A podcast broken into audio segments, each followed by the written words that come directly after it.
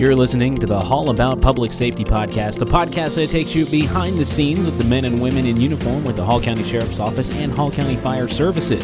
A fair warning before we get started sometimes the subject matter of this podcast might not be suitable for younger audiences, so parents are advised to use discretion. Let's get to today's episode. Hey, everybody, welcome into another episode of the Hall About Public Safety podcast. I'm Brian Stewart, joined once again by Hall County Fire Services Chief and Public Information Officer, Zach Brackett. Zach, thanks for coming on with us again. Thank you for having me again, Brian. All right, so today we're going to talk about jobs. Now, Hall County Fire Services, you guys are always looking for quality candidates, but uh, as we were talking off air, you guys have a lot of jobs that's more than just a firefighter or an EMT. It's more than just pointing the hose at a house fire or working with patients who might be experiencing a medical emergency. So, I want to highlight some of the teams and sort of specialty areas you guys have with fire services because uh, you have a pretty broad spectrum of roles that people can play a role in. We do. We have uh, we have a, a, multitude of services that uh, that we offer and that we provide throughout the county. Um, we uh, support the Hall County Sheriff's Office with uh, SWAT medics, and those are trained paramedics that have additional training um, to assist with uh, with tactical entries and taking care of the, the SWAT team members from the Hall County Sheriff's Office. Uh, we have a regional hazmat team that serves the Northeast Georgia area um, with, with members who are trained hazmat uh, technicians, so that allows them to uh, mitigate and stop um, hazardous chemical leaks and spills. Um, you know, our role gets confused a lot of times. Uh, say, for instance, a few months ago we had a uh, tanker that was overturned that was leaking gasoline. It's not our job to clean up the gasoline. That's our job to keep the gasoline from from leaking further and causing further environmental damage or hazard. Um, so, in, in, those instances, it's our job to go in and stop that leak um, and and limit any environmental impact. Make sure the scene is safe, and then the carrier, the the person who's actually paying for that load to be transported, um, is responsible for the cleanup. So uh, they often call a third party uh, cleanup company to actually clean the mess up. We just stop the mess from from getting worse.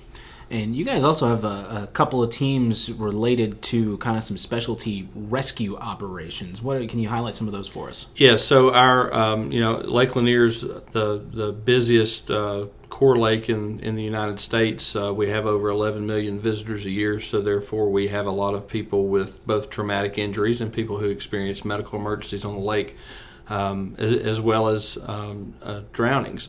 So uh, we do have a, a, marine rescue service that provides um, not only dive capability and uh, rescue capability, um, but also that medical component uh, to be mobile on the lake uh, during the summer months. So um, those those crews are out on the lake uh, every weekend from um, from Memorial Day until Labor Day, um, and you know they they're trained divers, but there's there's also uh, medical services available so that we can treat patients. You know, if they're out on an island or out in a remote location, we can make access to them, um, and then take them to um, the hospital uh, via ambulance.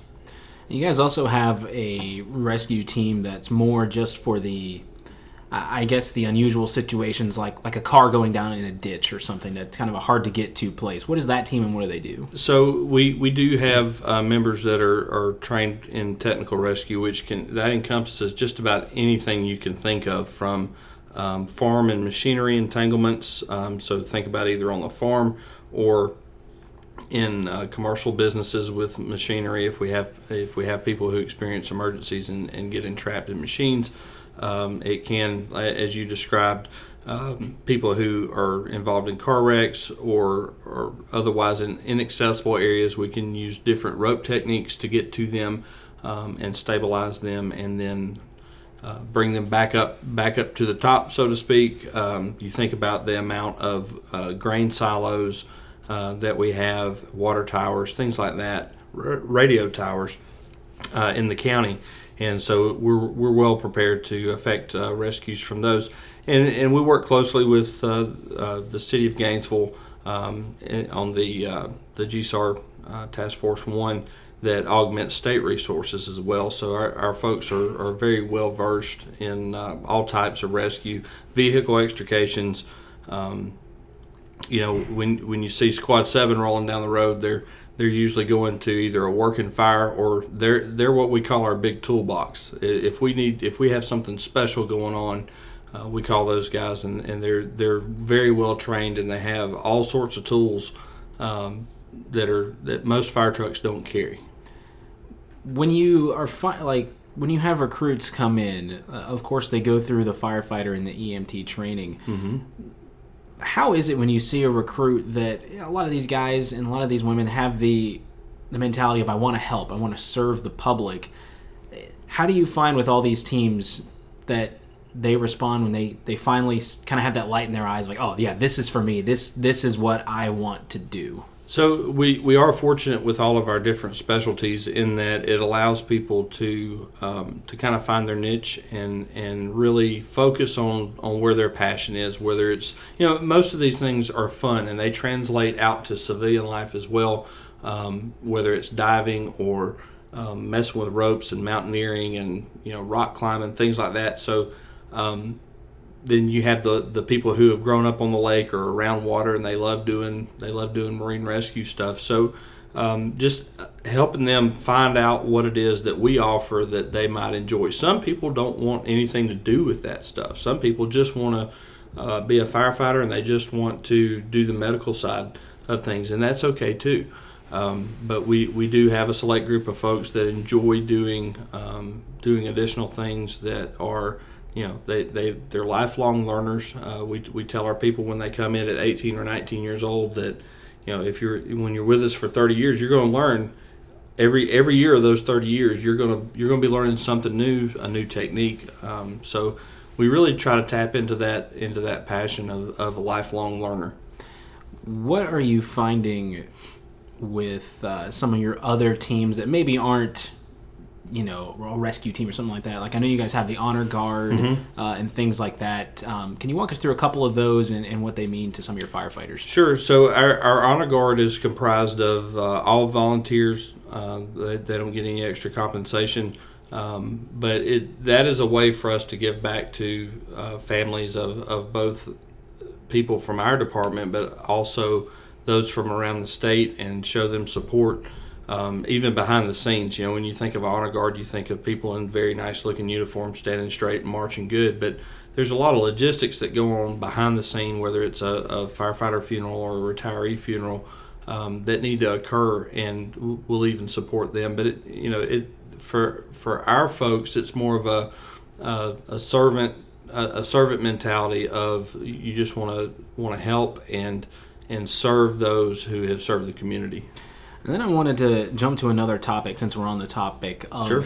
Recruiting and hiring and, and what you guys offer as a department. And if anybody out there is listening to this podcast who is a firefighter with another jurisdiction that might be looking to move, whether it's closer to home, closer to family, uh, you guys actually offer a training program specifically for experienced firefighters to to get them through the ranks a little quicker. We we do. We offer a fast track program, which is a it's a condensed. Um, it's not a traditional recruit school. Our our, our straight from the street recruit school um, is 18 weeks long. So that's a, that's quite a, a lengthy time. Um, we'll take people who are already certified and run them through an eight week school, and that helps them get um, oriented to our department, our policies, um, how we do things. We're able to, to verify their skill set and make sure that they're they're able to operate safely in dangerous um, environments, um, and, and, really roll them into our culture. And um, then after eight weeks, they're they're ready to uh, to come on shift and, and contribute. Now, as of this recording, you guys have had two fast track classes graduate, or we've had two total in the department? Yes, the most recent was uh, last year. How valuable is it to have that as a tool to know that if you have a, a class of what thirty to forty firefighters, that uh, you, you don't have to wait four and a half months before you can deploy them to your stations. Well, you, you get that, but you also get the benefit of their prior experience. Um, a lot of times, with even a new firefighter that we've trained for 18 months, uh, 18 months, 18 weeks, I'm sorry, um, it takes time for them to run calls and get experience and apply what they've learned. When you hire an experienced uh, firefighter who's who's certified, you benefit from the reduced training time, but you also benefit from the knowledge and the experience that they have of running calls and the things that they've learned, the lessons they've learned throughout their time in the fire service.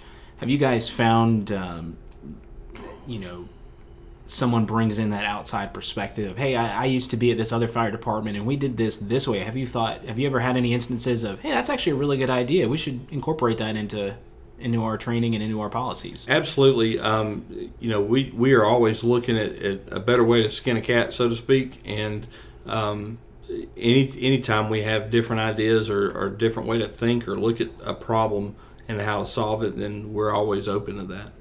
All right. And one last question uh, as we're going to wrap up this podcast. Here's your chance. The microphone is yours. Give your pitch if anybody out there is, is considering becoming a firefighter EMT. Uh, what's great about doing that in Hall County? Well, I, I would say our, our family atmosphere here, um, the community shows us such a tremendous amount of support. Um, both in, in Hall County and the city of Gainesville, we have a lot of support for public safety, um, and our, our equipment is top notch. Um, we, we're we're pretty busy, and most firefighters want to be pretty busy. They, they like to uh, stay active. They don't want to sit around. Um, so, you know, we we work really hard to to have a family culture and to um, to integrate people into our system. All right. So, if anybody listening is interested in applying, where should they go? What number should they call, or, or where should they? They can they can go to um, they can go to hallcounty.org and search for um, job openings, and any postings that we have will be listed at, at that link. All right, Hall County Fire Services, Zach Brackett, thank you for joining us on this episode of Hall About Public Safety, giving us a little insight into some of the jobs offered at Hall County Fire Services. Thank you, Brian. I appreciate it. And thank you all for listening. We will see you next month. Thanks so much for listening to this episode of the Hall About Public Safety podcast. Episodes come out monthly. You can find links to them on hallcounty.org and in the monthly county newsletter. And of course, be sure to subscribe to us on Apple Podcasts to get all the latest content. I'm Brian Stewart. Thanks for listening.